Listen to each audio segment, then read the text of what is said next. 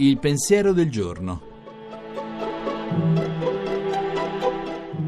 In studio Adriano Fabris, professore ordinario di filosofia morale all'Università di Pisa. Capita spesso, andando per strada, di assistere a reazioni spropositate. Si fa qualcosa di sbagliato, anche se non grave, e subito parte l'insulto. Se poi a ricevere l'insulto è una donna, il tono e le parole usate sono spesso ancor più urtanti, magari solo per aver svoltato con l'auto senza mettere la freccia.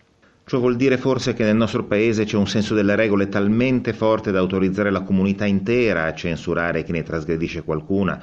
Sappiamo bene che non è così. Per le regole troviamo sempre un'eccezione, soprattutto quanto a sbagliare siamo noi. Se poi la trasgressione è grave e ha conseguenze per tutta la comunità, la reazione spesso è schizofrenica. O lasciamo correre oppure chiediamo la testa di chi viene scoperto in torto, consapevoli comunque che sarà difficile averla. Tutta questa violenza, se ci pensiamo bene, deriva dal modo in cui siamo abituati a considerare i diritti. Crediamo che i diritti siano anzitutto i nostri diritti e non anche quelli di tutti gli altri. Crediamo soprattutto che i diritti siano svincolati da quei doveri che a essi corrispondono. Se tale è la nostra convinzione, per forza allora chi ci fa un torto anche piccolo sembra commettere un reato di lesa maestà. Ma se ad avere i diritti sono soltanto io, senza per questo avere doveri, essere una comunità diventa impossibile. I diritti sono di tutti, così come lo sono i doveri.